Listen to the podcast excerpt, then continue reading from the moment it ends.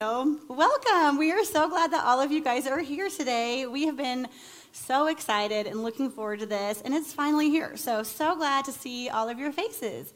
I would love to know who did the first Samuel study with us, like either with us in person or on your own. That's awesome. A lot of you guys. Well, I do want to ease your minds if you did not do the first Samuel study that you are going to be just fine, okay? We're going to make sure to fill you in and get you up to speed. This is going to be an easy kind of entering into, okay? Like, how many of you guys have binge watched a Netflix show like the whole season, like really fast, right?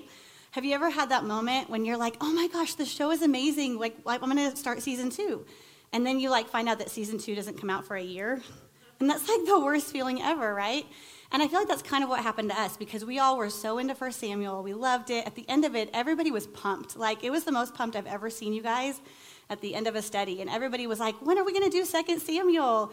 And we had to be like, in a year. So I know for me, when I come back to like a season two of a Netflix show, I'm usually super excited. But then I'm like, okay, what was the show about again? Like, who, who were the characters? How did it end? And I usually can't remember very much. And so luckily, they always have a recap and kind of get you up to speed. We are hoping that that is what tonight will kind of be. We're going to kind of help give you a little bit of a recap get you up to speed if you were here last year, just kind of remind you of what we learned. And then if you were not here, kind of help you to know what you need to know so that you're ready to go into it. So I'm going to go ahead and pray for us, and then we will get started. Dear Heavenly Father, thank you so much for giving us this time that we can come together and um, just really learn about your word um, and just it's just amazing that we get this opportunity, that your spirit meets us in the word and reveals things to us and shapes us this way. God, I pray that your spirit would be present tonight. I pray that you would be leading us, that you would be guiding us, and that everything that happens would be led by you. I pray that you would be revealing things to our hearts that only you can reveal, that this would not just be knowledge that we are learning, but this would be us growing more into your image. We love you, and it's in your name we pray. Amen. All right, so we are about to jump into 2 Samuel, but before we do, I want to take a minute and go over some of our goals for the study. We kind of always like to remember why do we do this? Why do we do the things that we do? The goals are pretty similar every time, so they should start to sound pretty familiar to you. One of my goals is obviously we're going to learn about the book of 2 Samuel, right?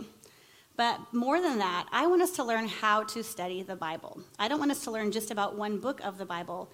I want us to learn how to study the Bible. So, one of my goals with every study is to give you tools. Tools that you can take as you study other the books of the Bible and know kind of what questions to ask, what kind of a thought process you should go through, and be more prepared. Because I hear from a lot of girls as they're kind of reading the Bible on their own that they don't really know what to do. They'll say, okay, I have a reading plan and I read it, but what next? And so we really hope that as you do these studies, that it starts to train your mind into kind of what thought process to go through as you do look at scripture and kind of what to do with the text, okay? So that's one of my goals. You would leave here with tools, you would be a better studier of the word. My other goal is that we're not going to just learn information. I kind of said this when I was praying, but I don't think a Bible study should just be learning information.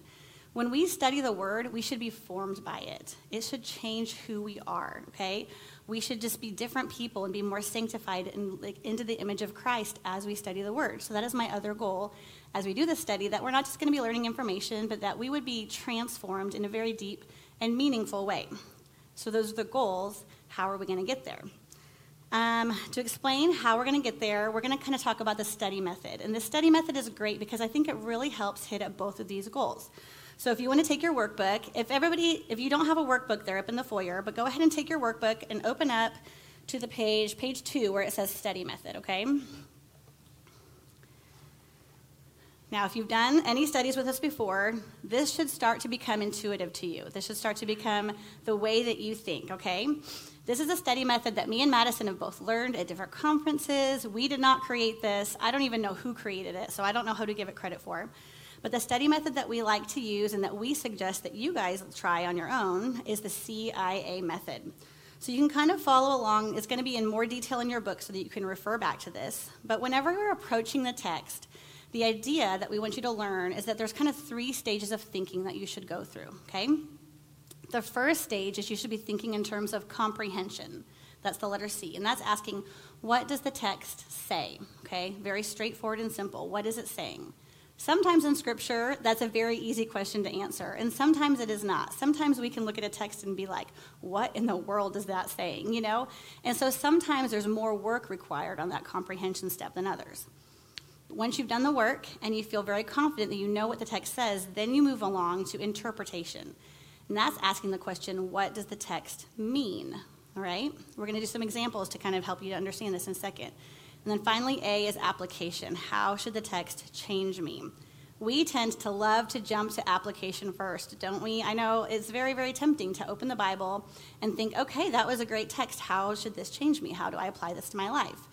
When we do that, though, we're missing some very important steps. And when we miss these important steps, we kind of run a couple risks. We have the risk of either having a very shallow application at best or completely misapplying it at worst. And so I'm going to kind of walk us through a couple of examples so that you can kind of see the thought process in motion. We really want this to kind of become second nature to you guys. And I would love to know from those of you guys who have done a lot of studies before is this starting to like help you? Because i mean at first it's like learning a new language. You have to really coach yourself through the steps but then eventually you'll just naturally start thinking this way. So the more studies that you've done you might be like okay yeah i kind of get this. I feel like it's just naturally happening. So i would love to hear from you guys afterwards. Is the study method starting to sink in if you've done several of these studies? So i have an example here in the book. Um, over on the right page, on page three, just to kind of very simple and straightforward. This is a very basic example to show you the difference in these three steps. So I kind of put in there in Luke chapter 8, there's an account of a little girl who dies and Jesus um, raises her from the dead, okay? So if we're going to go through these steps, the first thing that we're going to focus on is our comprehension. A good tool for comprehension is just can I say in my own words what happened, okay? Can I summarize it? So if I were doing that very simply, I would just say, okay, well, in this story, there's a little girl who died. Jesus took her hand and he said, Child, arise, and she came back to life, right? Very simple, very straightforward. So now, when I go to the next step of interpretation, I would say, okay, well, what does that mean? Well, there's a lot of meaning that I can pull from what just happened there. Like I can say, well, that means that Jesus is powerful. Like the text didn't say that Jesus is powerful, but I can pull that meaning from the fact that he raised her from the dead. He must be pretty powerful, right? I can see that means that Jesus is the source of life. Like if he's able to raise her from the dead, he must be the source of life in order to give her life. I can say that that means that she was dependent on him for her life. Okay, so these are all meanings that I'm pulling from the text. Now, this is the key. This is what's going to help our application kind of go next level and go a little bit deeper. When we think about application, when we skip this step, we oftentimes are applying based on like our basic comprehension of the text. You're going to get better application if you're pulling your application from your interpretation step. So, based on that, what I've just done with these meanings that I've pulled Jesus is powerful, Jesus is the source of life, she was dependent on him. Now, how do I apply that to my life? That's going to be a little bit deeper and a little bit richer because then I can say, well, do I trust that Jesus has the power to meet me in my areas of need? Like, do I look to him as my source of true life? And am I aware of my dependence on him? So that's a little bit more deep than just saying like, well, you know, Jesus can raise people from the dead. So the application is if, if somebody I love dies, maybe he'll raise them from the dead. Like that kind of misses the mark of I think what that story is trying to tell us. And I know that's kind of a very simple example, but I think that as we go through the book, I want you to really see the difference between drawing an application straight away from a comprehension level of the test verse, text versus drawing it from your interpretations of the text. It can be much more powerful. So now I'm going to take us through another example. And what I'm going to do is I'm going to take something that we looked at back in 1 Samuel, one of our big application points, one of the weeks that I know I heard from a lot of you guys stood out to you. And I'm going to show you how we used the CIA method to get there. And if you did not do the first Samuel study, hopefully this will get you excited and give you a little taste about the, the kind of application that we're talking about. So the first thing I'm going to do is I'm going to do the comprehension level of a situation that happened in 1 Samuel. I'm going to just summarize one of the parts of 1 Samuel for you guys, okay? For those of you guys who remember, in 1 Samuel, we kind of have Saul and David.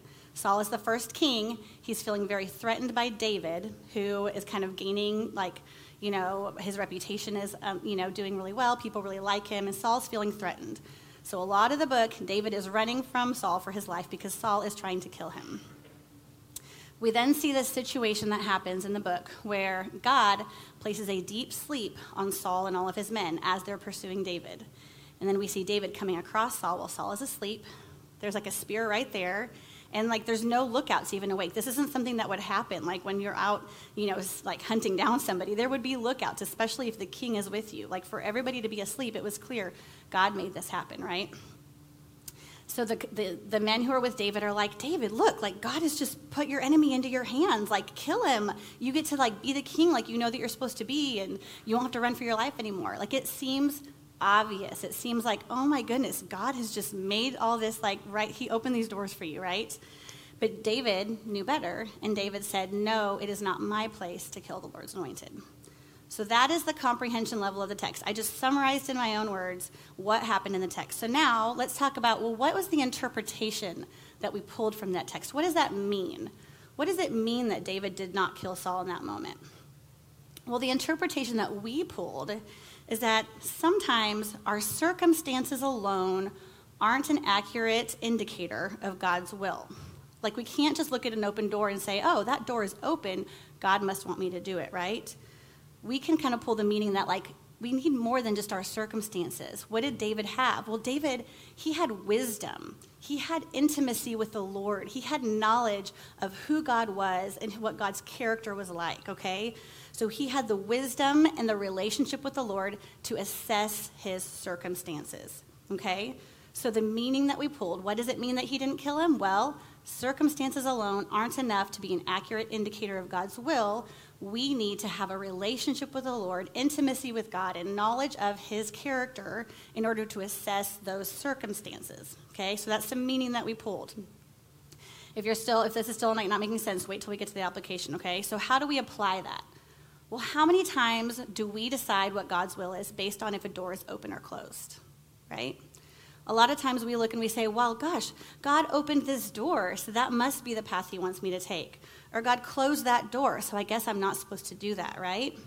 Well, I would say that from this text and the meaning that we pulled, the deeper application would be that not every open door needs to be walked through, and sometimes a closed door needs to be torn down, okay? Now, I know from hearing from you guys that that application really stood out to you. And so I wanted to use it as, as, an example so you could see that that's not an application that you just glance at the text and pull immediately. That comes from first interpreting some meaning and then getting to that application level, right? Now, I've been really struck as we prepared 2 Samuel as to like how much amazing application there's been in 2 Samuel. And so I, I've been just like more than any of the other Bible studies that we've done, I've been really excited about the application points that are going to come out in this study this semester. And so I'm hoping that this gets you excited and kind of helps you to see okay, you know, the, the, the, temptation, we do a lot of heady stuff in these studies. We don't just jump to the heart right away. If you guys have been doing these for a while, you know that. We do a lot of heady work first. And I think the temptation, especially on nights like tonight, because tonight's going to be one of those heady nights because we're setting ourselves up, the temptation is to be like, ah, I don't know, this study's kind of heady. It's, I mean, I don't really feel like they're getting to the heart. I don't know if I really like it, right? They must not care about the heart that much. And I just want to just encourage you guys that the opposite of that is true. We care about the heart. It's one of my main goals is that our hearts will be changed. We love application and we love it so much. We care about it so much that we want to make sure that we hit the application points that are going to be life changing and they're going to be deep and rich and impactful and meaningful. So we're going to put in the work on the front end and we're going to do a lot of heady stuff. But on those moments when you're like, ah, this is getting like just kind of, you know, heady and I just feel like it's not really stirring anything within me, just stick with us because know that it's always leading to the heart. That's always the goal. And if you stick with it, that's when you get those gold nuggets that are really going to be life changing. I literally had people tell me after the study last time that that application point that we pulled out was life changing for them. And I think it's because they did the work and saw the process and the Holy Spirit really met them there, okay?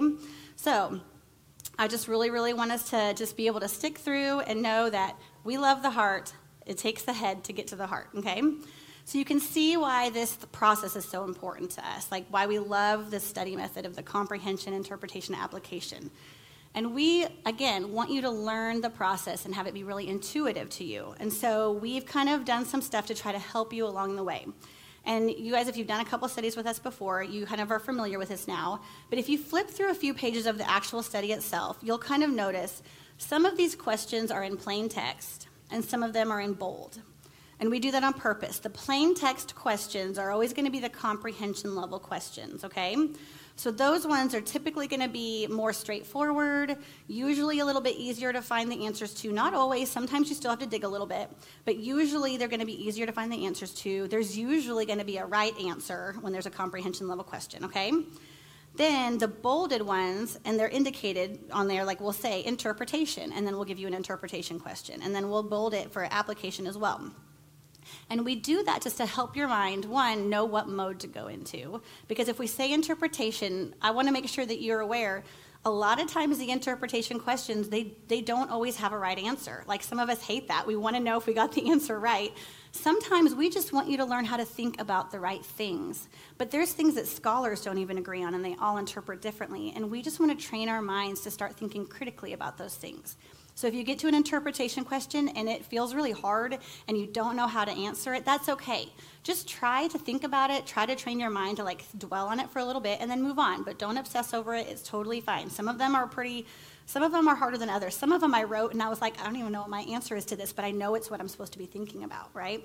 So don't feel bad if you don't know the answer to these interpretation questions. And then we also wanted you to see how a lot of times there's kind of a, a flow where like three or four comprehension questions will then lead to an interpretation question, which then leads to an application question. And we wanted to kind of like, you know, lift the curtain on the thought process for you guys so that you could, again, train your minds on this is how you think through scripture. Does that make sense? So we tried to do that for you just to kind of help reach that first goal of getting these tools become ingrained in us. Um, the other reason we do it this way is that we have heard from you. I, I share this every single time, but it never changes because every time that we do surveys, like overwhelmingly we hear two things from you guys. Like overwhelmingly the thing that you love most is the depth of the study. Like you think that you always we've had people say they've you know they love the depth. They can't find this kind of depth. You know where at the other churches they've been to or whatever. We also hear from all of you guys that you hate the amount of homework. I literally had a survey response one time say, What if there was just like one homework question? And I mean, obviously she was joking, but I just, I hope that it's clear as we're kind of explaining all of this that you get the depth because you do the work. And so you if we took out the homework, if we made the homework less or lighter or easier, we wouldn't reach the same level of depth. However, in writing it this way, where we indicate whether it's comprehension, interpretation, or application, we want to just have you give yourselves permission that if you're in a busy season or have a busy week, um, whether it's the one week the study or the whole time, if you just feel like this is overwhelming, if you're looking at this book and you're like, what did I sign up for? Give yourself permission to just focus on those comprehension level ones because they're a little bit faster to work through. And that way you're still at least looking and noticing the right things and preparing your mind for what we're going to talk about and what we're going to discuss, okay? Um, but and then if you do have weeks where you're able to do more, then push yourself. Do more of those interpretation and application questions. And so the more you do those, the more you're going to get out of the study. But if it's too much, if you don't, I mean, I get it. We're busy. Some of us have like crazy school schedules. Some of us have little kids. Some of us have crazy jobs. And so we want you to come whether you finish the homework or not. Even if you don't do a lick of homework, still come. You're still going to get something out of listening to a talk and getting to discuss it with other women. So I just want you to feel the freedom. Don't feel stressed out. And just, um, I just hope that wherever you're at, however much time you have to put into it, I really hope that the Lord blesses you through learning about the book of 2 Samuel. Okay, so that is the study method. Hopefully, you guys who have coming for a while, um, you know, kind of understand it by now. But now that we've kind of gone over it, we're going to start putting it into practice. Okay, we're going to work on our comprehension by doing an, an exercise. Who can tell me the name of the exercise we're going to do? Come on, don't be shy. Okay, reading the there we go, reading the envelope. I knew somebody had to remember. Okay, we are going to read the envelope. This is something that we do at the beginning of every study. And if you're wanting to know how to study a book of the Bible, this is the very first thing that I recommend that you do. The idea behind this exercise is if you have a piece of mail, it's going to come in an envelope, okay? On that envelope, your brain takes in a whole bunch of information before you even open the envelope up. And the information that you take in kind of prepares you and puts you in the mindset for what you're about to read. So, like on that envelope, it tells you who the letter is to, it tells you who it is from, there's a postmark that tells you when it was written, And even the letter itself, kind of, you can tell what type of letter it's going to be. So, like the genre, if you will. And so, like, I can tell the difference between a bill and a letter from a friend, and my mindset changes depending on what I'm holding in my hand before I open it. Like, have you ever gotten one of those things that looks like it's a handwritten letter, and then you open it up and it's like, there's a sale on our windows and you're so annoyed because your mindset was ready for something else okay? So when you take in the envelope it really does put your mind into like your brain in a frame of mind for what you're about to read. So this exercise again not something that we made up. We have both learned this at different conferences and i don't know who created it. Um, but the idea is the same information that you would find on an envelope. You're going to find out that information for this book of the bible. So you're going to answer some questions. You're going to answer who wrote this book who was the original audience? Like, who was it written to? When was it written? And then, like, the question that I always think you should add to that is where does it fit into the overarching biblical narrative? And so I think when you answer these kind of questions, it kind of just helps you give you a frame of mind so that you're ready. You kind of get some context around it, and your mind is just kind of more ready for what you're about to take in, okay? So I think that I have it on page, what is it, four? Five. Yes, page five. So go ahead and flip to page, page five.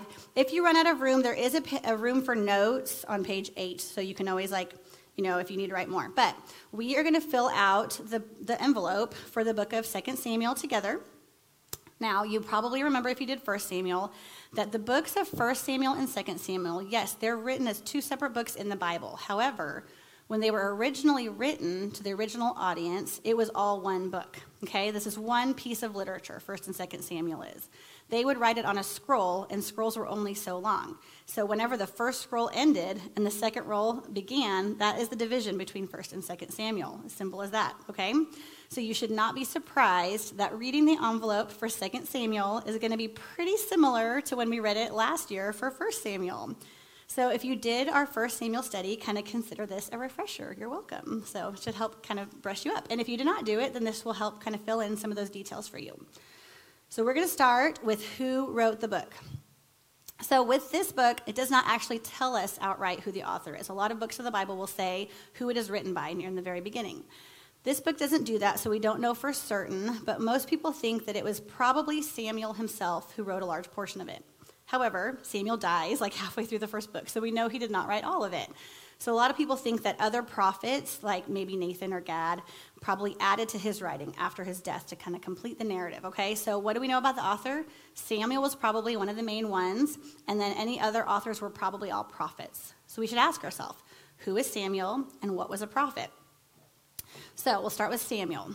Now, before there were kings in Israel, Israel was led by a series of judges. So God was the king, and God would raise up judges to lead them. So Samuel was the very last judge before Israel shifted from kind of being led by judges to being a monarchy with a human king. So he was the last judge before kings began to rule Israel. Okay?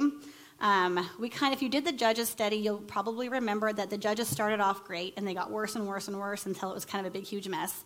Um, but that book wasn't necessarily written in chronological order. It's written for a purpose of demonstrating that point that Israel was kind of spiraling. So Samuel, even though he was the last judge, he's, he was not like the worst of the worst, like you would think after coming out of the book of Judges. He was actually a really good judge. And we learn that because of the way that he's introduced to us in the book of First Samuel. He's always in a very good light. Um, you know, Hannah, his mother, like has like her song in the beginning. We'll talk about that a lot in the study. Everything about Samuel is kind of painted in a positive light. So Samuel was a, Samuel was a good judge who followed God. So he was a judge. He was also a prophet, as well as the other authors of the book being prophets. So, what does a prophet, what, what does that mean? What was a prophet? Well, a prophet in the Bible was somebody who was chosen by God, and he was supposed to speak God's truth to others. So, they kind of had two roles. They had like a teaching role of just teaching people about God, and they also had like a revelatory role where sometimes God would say, This is going to happen, now tell the people. And so they would kind of sometimes say things that were going to happen in the future. During the time of 1st and 2nd Samuel, it's really important to know that prophets were the way that God spoke to and guided the nation of Israel. So, like, we have access to the Holy Spirit, we have the Bible to kind of hear from God. Israel had prophets who spoke to God, and God spoke to them directly and gave them guidance. Okay, so here in 1st and 2nd Samuel, when the monarchy is established, a king cannot lead under God's guidance and direction without a prophet revealing God's will to him. Okay, so prophets were really important. So that's what we know about the author. He was a prophet. This is what prophets did. He was also a judge. All right, so that tells us a little bit about the author. What about the audience? Who was it written to? Well, most commentators feel that First and Second Samuel are kind of part of a larger body of books. Like they're kind of combined with things like First and Second Kings and other books in the Bible. Nobody agrees what all's included in this body of books, but a lot of people think there's a group of books that was all meant to just record the history of Israel. So the original intended audience when it was written was Israel. It was written for Israel and Judah to remind them of what God had done for them, okay? So they, these people, they recorded the history of this nation so that they could remember while also emphasizing how important it was that Israel faithfully follow God. Okay? So that's the original audience was Israel. When was it written? Um, well, we know that part of it had to have been written during Samuel's life if he was one of the authors, but it was also, you know, most people think that the rest of it was probably written after Saul and David both died, um, but before the Assyrian invasion. So, and we'll kind of get into a bigger timeline here in a, middle, in a minute, but it was kind of written probably after the deaths of, of David and Saul. And some people think even after Solomon, like it was kind of looking back on these first three kings. Okay, what genre is it? Um, if you're not familiar with the idea of genre in the Bible, it's just the idea that there's different types of literature all throughout the book of the Bible. And so some books of the Bible are letters, some is poetry, some are wisdom. Um, in the same way that I would read a song lyric differently than I would read a legal manual. Like I know, I know I have enough like literacy in our culture to know the difference between the two, and that I should take symbolism more from one than the other. Um, the same is true of the Bible. There's different genres. So for us to be able to read it well we need to have some basic understanding of the different genres and how to read each one. So the genre for 1st and 2nd Samuel is that they are historical narratives. So what is that? Well, in its most basic sense, it's kind of like a history book, okay? It tells stories of what happened in history. However, it's good to know that biblical historical narrative has a bit more purpose than simply telling us what happened biblical historical narratives are supposed to kind of tell what happened, but they're also supposed to give a lot of meaning uh, behind the history that kind of acts like a sermon, okay? So there's important theological truths presented in these historical accounts that we, the reader, are meant to discern, okay? So when the author wrote this, he had that in mind. That's why a lot of times Old Testament books, they're not, even the book itself, all the events in it are not in chronological order a lot of the time because they're not worried with, with just recording history chronologically. They write things out of order because if it serves the purpose more of kind of telling us the theology better, they'll switch things around, okay? So it's always important to know that there's a lot of meaning behind the narrative that the reader is supposed to discern. And sometimes we're told what the meaning is. Sometimes we're told this is what God felt about a situation, or this was good, or this was bad. But sometimes we're just told what happened, and we're supposed to discern it for ourselves. And that's why we like to practice those skills of interpretation a lot in these studies so that we can get better at trying to discern what the author was trying to tell us. All right, so that's the genre. Finally, where does it fit into the overarching biblical narrative? Okay, this is kind of where we're going to camp for a few minutes here. Um, this is tough because I know that we are in all different places in this room. And some of us grew up in church learning a lot of stories, some of us did not. I didn't grow up in church, so as I've learned different stories from the Old Testament, I've kind of been taught them all in isolation. Like I've learned a lot of random stories, but it's very rarely talked about as like, here is how it all fits together. So I think a lot of times, if I can tell you like the biblical narrative, you're going to be like, oh, yeah, I know that, I know that, I know that. But you might not know exactly how it all flows as one overarching story arc, okay? So, what I'm going to do right now is I'm going to kind of just tell this overarching kind of storyline of where up to where this fits.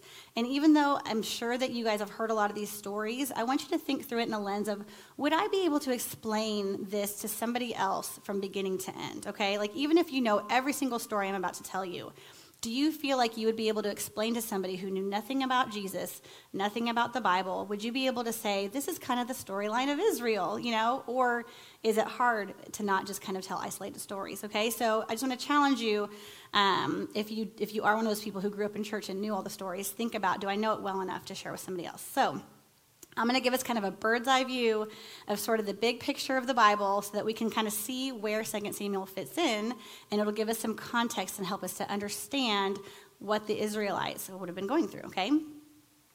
So, if we have a, like a timeline of the Old Testament, early in Genesis, the Bible kind of begins with what's referred to as the period of the patriarchs. Okay, so this is kind of like where we learn about people like Abraham and his son Isaac and his son Jacob. Okay, so that's kind of the earliest period on the timeline. That period of the patriarchs then gives way to the period of Israel as a nation. And a whole lot of the Old Testament is all about Israel as a nation and describing how it becomes a nation, how God makes them his people, and kind of what happens to them, okay? So, where we're going to find ourselves is in that portion of the timeline, Israel as a nation. So, here is how that nation of Israel starts. Again, this is a lot of Bible stories that you probably know, but I want you to see how it all fits together. So, like we said, Abraham's son was Isaac, Isaac's son was Jacob, and then Jacob had 12 sons. Now, all of these sons of Jacob, they ended up, out of some crazy stories that you probably are familiar with, they end up living in Egypt. Okay, because there was a famine, they didn't have access to food. They all go to Egypt because there are supplies there and they're able to be fed. They end up staying there and they stay there for a long time. So these 12 brothers that are all living in Egypt, they are there with their families and their families grow. And then those families grow even bigger. And time goes on. And eventually they kind of become like so big that Pharaoh, the king of, like the ruler of Egypt, kind of thinks, well, this group of people is becoming very large. They might become a threat to me. I'm going to make them slaves so that I don't have to worry about them, so they will not be a threat to me, okay? So he makes them slaves to prevent them from gaining too much power and becoming a threat. So now, they are in Egypt for a total of about 430 years. So you can imagine how these 12 brothers and their families have grown into a very large group of people, okay? So now they're no longer just 12 brothers, but they're like 12 tribes, okay? These families have grown very, very large. And after about 430 years of being there, that is when the story of Moses comes in that you all are probably familiar with, where God sends Moses to free those 12 tribes of Israel. They're all in slavery, they're in bondage. So God sends Moses. Now, this is probably the most famous story in the Bible. They've made Hollywood movies about it. People who don't even grow up in church are familiar with these stories of how God sends these plagues um, to Egypt, and then Pharaoh finally lets the people go, but then he changes his mind and he chases them, and then God parts the sea, and they get through on dry land, and then he crashes down the waves on Pharaoh and his men. Like, this is a high point of the Old Testament because this is God rescuing these people from slavery and from bondage, okay? So, if you're watching a movie, this is the part of the movie where you're probably like, and then they live happily ever after, right? That's what you would expect to happen because look at everything that God did. The crisis already happened, so surely it's got to be good from here on out. Well, unfortunately, that is not what happens. What comes after God rescuing these 12 tribes is actually a lot of failure and sin on the side of these 12 tribes. And that's what the majority of it seems like the Old Testament is about, is how much these 12 tribes fumble and just don't really, you know, don't really stay faithful to this God who just saved them. But before we get too harsh on Israel, I want us to kind of put ourselves in their shoes and think about what like situation that they were in. Because remember, they don't have a history of being a nation. They don't have a homeland to go to now that they're free. They started out as just a family. They started out as 12 brothers. They kind of grew while in slavery, and then now they're out of slavery. And so they have no homeland to go to. They have no experience governing themselves. They've never had to establish order among themselves before. So it's no surprise that they're going to be kind of a mess, okay? They don't have a homeland, so they end up wandering in the wilderness for 40 years. Um, now, during this time, another story that we're all familiar with, God comes and he gives them the Ten Commandments. Now, we like to think of this as just like a story of the Ten Commandments, but it's so much more than that. Like, this is kind of when God establishes a covenant with this group of people. This is when he becomes their God and they become his people. This is a big deal. So when God comes while they're wandering in the wilderness, he has just saved them like in the you know, like previously from Egypt. He's making this covenant, and this covenant is referred to as the Mosaic covenant. This covenant that he makes with them is a conditional covenant, which means that both sides are expected to do certain things. God says, If you worship me and me alone, then I will lead you and bless you and make you prosper and give you victory in war and all of these things, right? And then God says, But if you don't worship me and me alone, if you go and like seek other gods, then the opposite will be true. I will bring like disaster upon you, okay? So God is very clear. These are the terms of the covenant. This is not God saying, I'm going to, you know, bring you good things no matter what you do. This is God saying he expects something of Israel. Israel has a part to play, and what God does in response to them depends on what they do. This is a conditional covenant. We learned a lot about this covenant in the book of Hosea, okay? Um, now, part of this covenant is that God promises, hey, like, I'm going to give you some land. You guys are a nation without any land, so I'm going to give you some land. Um, so he takes them to the promised land, this land flowing with milk and honey, the land of Canaan. Okay? Now, when he does this, he says, I want you to drive all of these people out of this land because I want you to be a people who is pure and set apart. Because remember, that's the covenant. The covenant is that they will worship him alone. So, what's going to happen if they go and live among all these other people worshiping other gods? They're not going to worship God alone. They're going to start worshiping these other gods. So, God is very clear. You're going to be set apart. You are my people. I'm your God. For this to work, for you to be faithful to the covenant, you've got to wipe out everybody in Canaan. You've got to drive them all out because you cannot be living among them. Okay, so they get to Canaan. They have a great victory. This is the Battle of Jericho. That happens in the book of Joshua.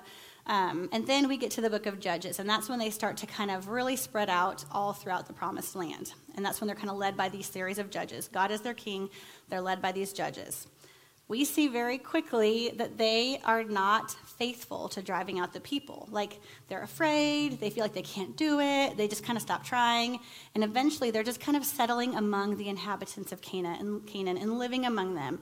And very quickly they start worshiping their gods and turning their back on the God who rescued them. Okay? So all throughout the book of Judges we kind of learn about what happens here. And there are some pretty dark lows all throughout the book of Judges as Israel turns their back, they didn't drive out the people, they're not faithful to the covenant that God laid out. Now, that is what brings us to the book of 1 Samuel, okay? So here's where you're going to get your recap. So if you tuned me out because you thought you already knew all that, tune back in because here's where you're going to remember what we learned last semester or last year, okay? So, things have been not good for Israel. They're not being very good at being faithful to the covenant. In 1 Samuel, Israel reached a point where they then reject God as their king altogether. Because remember, God was their king, and they were led by some judges. So they said, hey, all these other nations that we're living among, like they've got some kings, and I kind of like the way their governments are working. We want a king like all these other nations. So do you see how already, again, them not driving out the people is causing them to now want what these other nations have and to reject God? It's what God was trying to protect them from from the beginning. So they reject God altogether as their king. They ask for a human king like the other nations. This is when the period of the judges ends and the period of the monarchy begins. So, 1st and 2nd Samuel is kind of the account of the rocky beginnings of this monarchy. Does that make sense? So, like, we're kind of seeing the beginning of a new form of government that's taking place that happened because they did not drive the people out and they are not living according to the covenant. Now, we saw in 1 Samuel that even though they were essentially rejecting God as their king, God is still really involved in the process of choosing both the first and the second king of Israel. So first, God chose Saul. And that was really a lot of 1 Samuel was really all of 1 Samuel was Saul's kingship. We saw all in 1 Samuel the rise and fall of Saul and his kingship. And we saw that God chose Saul based on what human standards would have chosen. He kind of makes clear, the text goes really out of the way to say, he chose him because he was choice and handsome, and he's a full head taller than any other man. Um, and so he basically is saying, Oh, you want a king like the other nations? I'm going to show you what you're asking for. So he gives them Saul. And Saul started off kind of promising. Like he starts off kind of leading them in this victorious battle. Um, and so we kind of start thinking, like, I'm sure the people were like, yeah, this is what we wanted, right? But very, very early on, after Saul kind of becomes king, we saw that his heart was not truly inclined towards God. Saul was a lot more concerned with himself and with his own glory. And when God would give him all these direct commands on how to do certain sacrifices and what he should do and when he should do it, he kind of just disregarded it and did whatever he wanted. He really didn't take instruction from God very seriously, and he went his own way.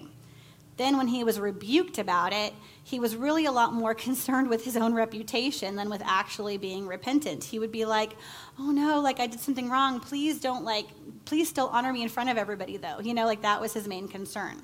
So Saul was mostly concerned about himself. He disregarded God's instruction, and he was definitely not a king of the people who ever really followed them the way that the true king would have intended.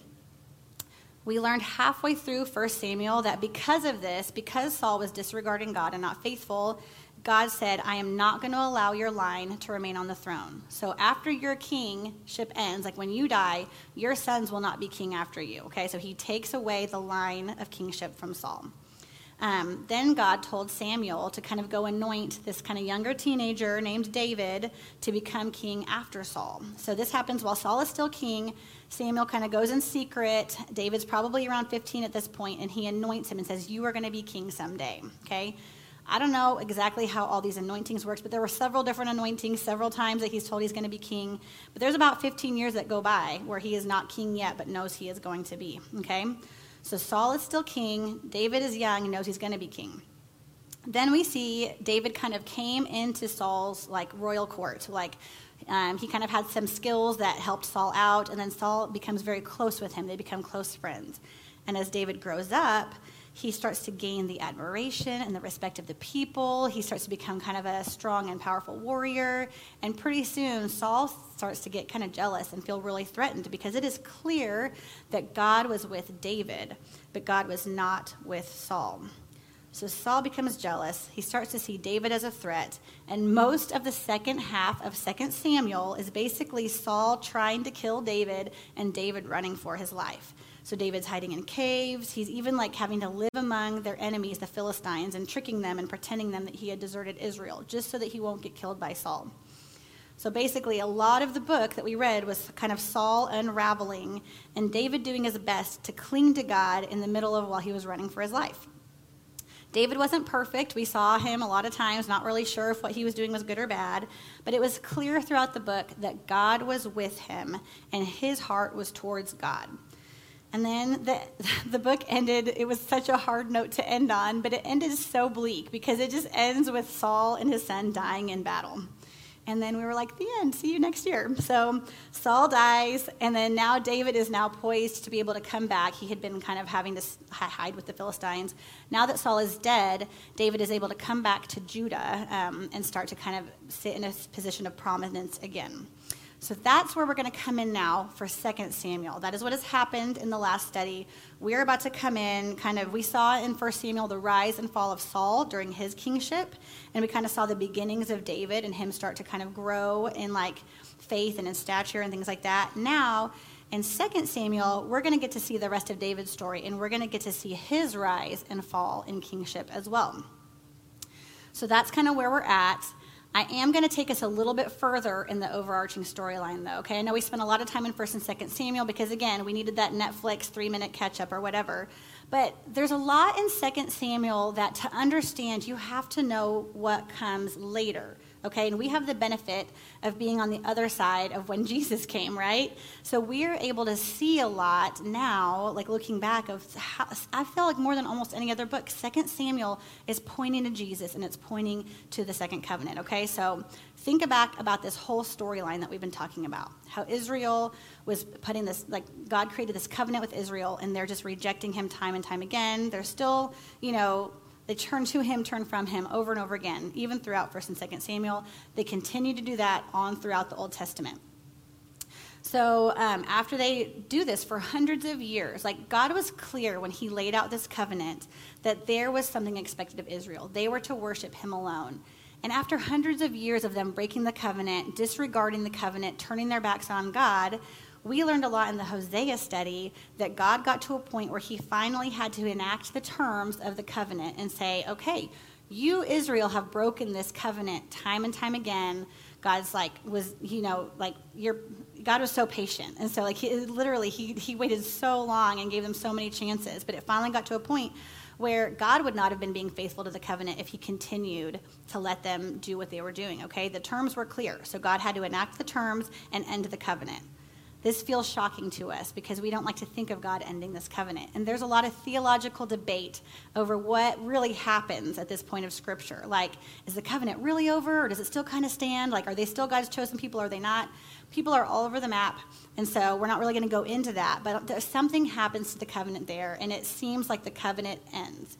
And we kind of even see tangible evidence of that because then after that, after God kind of ends that covenant with them, they lose their land. Like the Assyrians invade and the Babylonians invade, and all of the Israelites have to scatter out of that promised land. And that land was a big part of the covenant. So I think we see like God telling them, like this, you know, the covenant is over, and then we see the physical evidence as they are then pushed out of the land. This is so important because the ending of that conditional covenant is what makes way for the current covenant that we have in Jesus. And this covenant, for those of us who are in Christ, is not a conditional covenant, okay? So it's very different than the covenant that Israel lived in. Like, we, like, this covenant is not conditional on us being completely and 100% perfectly faithful to God. We mess up all the time, but God's grace abounds. And that is something that is unique about our covenant, the covenant that we are in, is that because of what Jesus has done, this grace will never, ever run out, okay?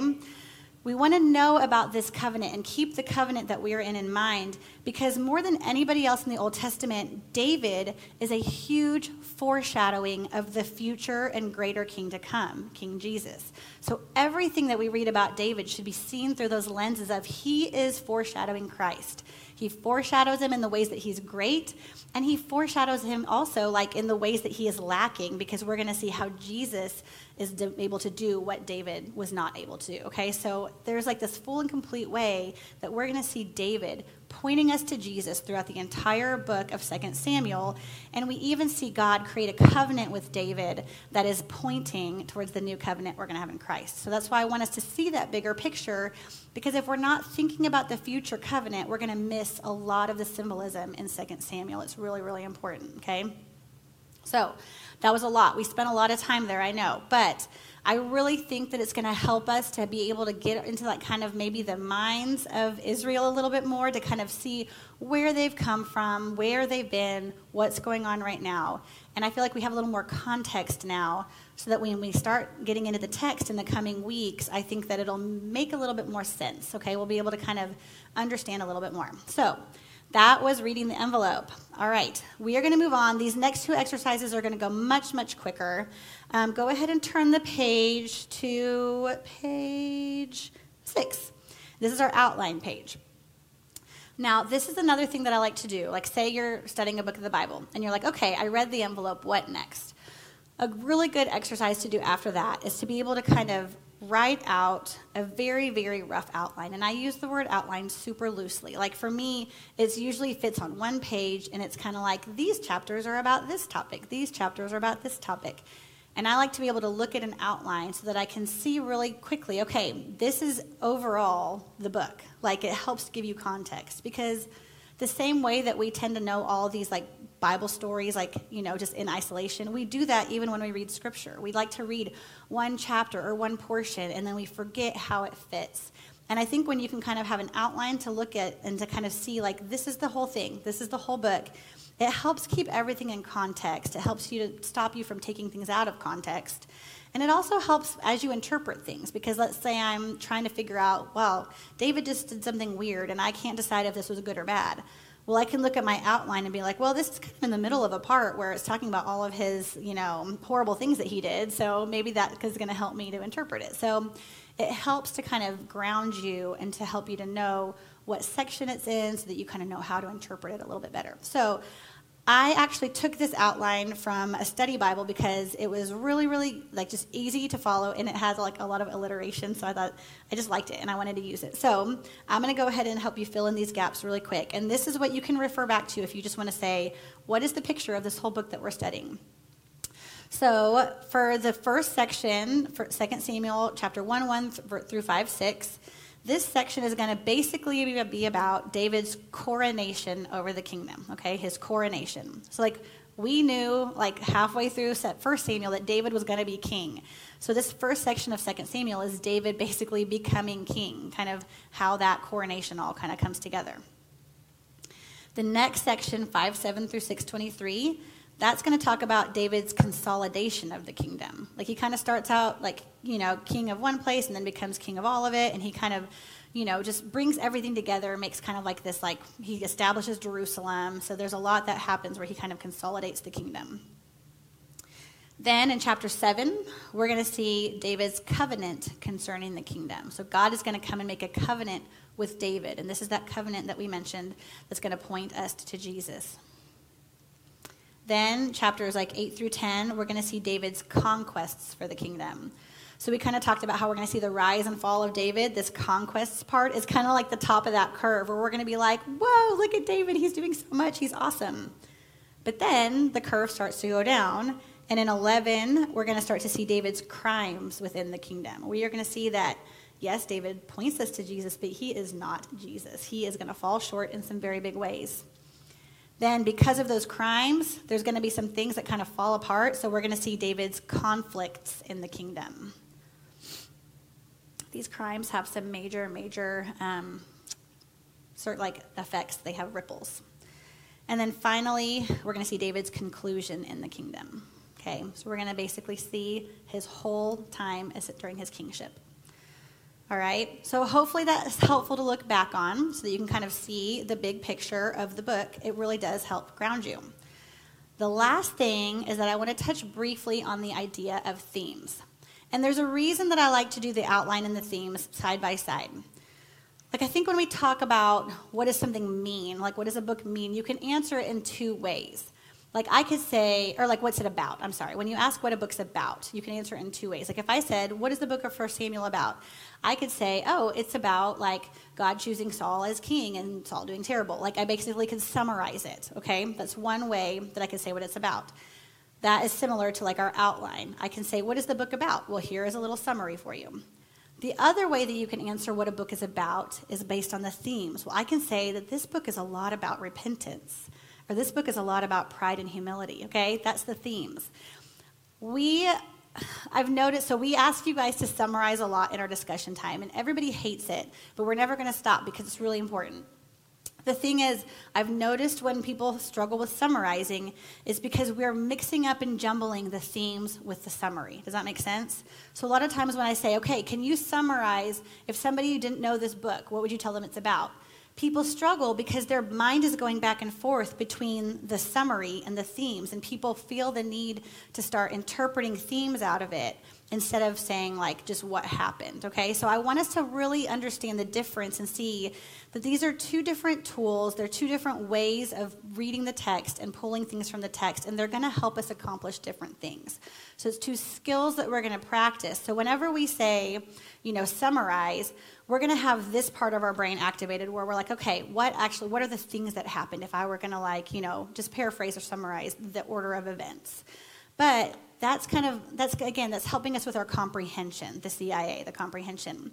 When we start taking it further than that, that's when we're starting to pull out themes, and that's kind of helping more even with like the interpretation part. We're kind of drawing more out of it. And so it's a, it's a skill to learn how to separate those, those two and to know when to kind of draw on one and when to draw on the other, if that makes sense. So the themes are something we've kind of pointed out three. And again, First and Second Samuel are all one book, so you should not be surprised that the themes are the same as they were in the last book because they continue on. Um, but we kind of pulled out three that we think are very, very prevalent. But there's a lot more themes, and we want you guys to practice noticing things, themes as they come to. But the ones that we've kind of pointed out that are still continued on from 1 Samuel are pride versus humility for those in authority. Now, this is a huge part that we're going to see of what makes David so great, is because of how he responds with humility. He is very, very good at knowing that God is God and he is not. Okay? Back in 1 Samuel, Saul was, Saul was not that way. He was full of pride. So we're going to see this contrast between the way Saul led versus the way that David is going to lead. So I want you to pay attention to how that plays out. The next theme that we want you to continue to notice is that of repentance, another way that David is so great. Because back in 1 Samuel, we saw Saul repent, and it was pretty pitiful. Like, we saw some really, really fake repentance with Saul that was really um, focused on himself. So I want you to pay attention now in 2 Samuel to David because he is going to model to us genuine repentance over and over again. And a lot of our really impactful application is going to come from these themes, from how David repents and how he shows humility. And then finally, we have the theme of messianism and kingship because, like we said, David is this huge foreshadowing of the greater king to come, who is Jesus, and who's going to rule in ways that David could not. So I really want you to just have eyes for that and start paying attention to, to how to notice these themes as they come and start using the themes as you kind of draw some application from this. So with that, we are going to go ahead and break into our groups. We're going to start processing a little bit of what we've learned and get to know each other a little bit better. And then hopefully after all of this tonight, we'll have a good foundation so that we can jump into our homework feeling prepared with some context and some background.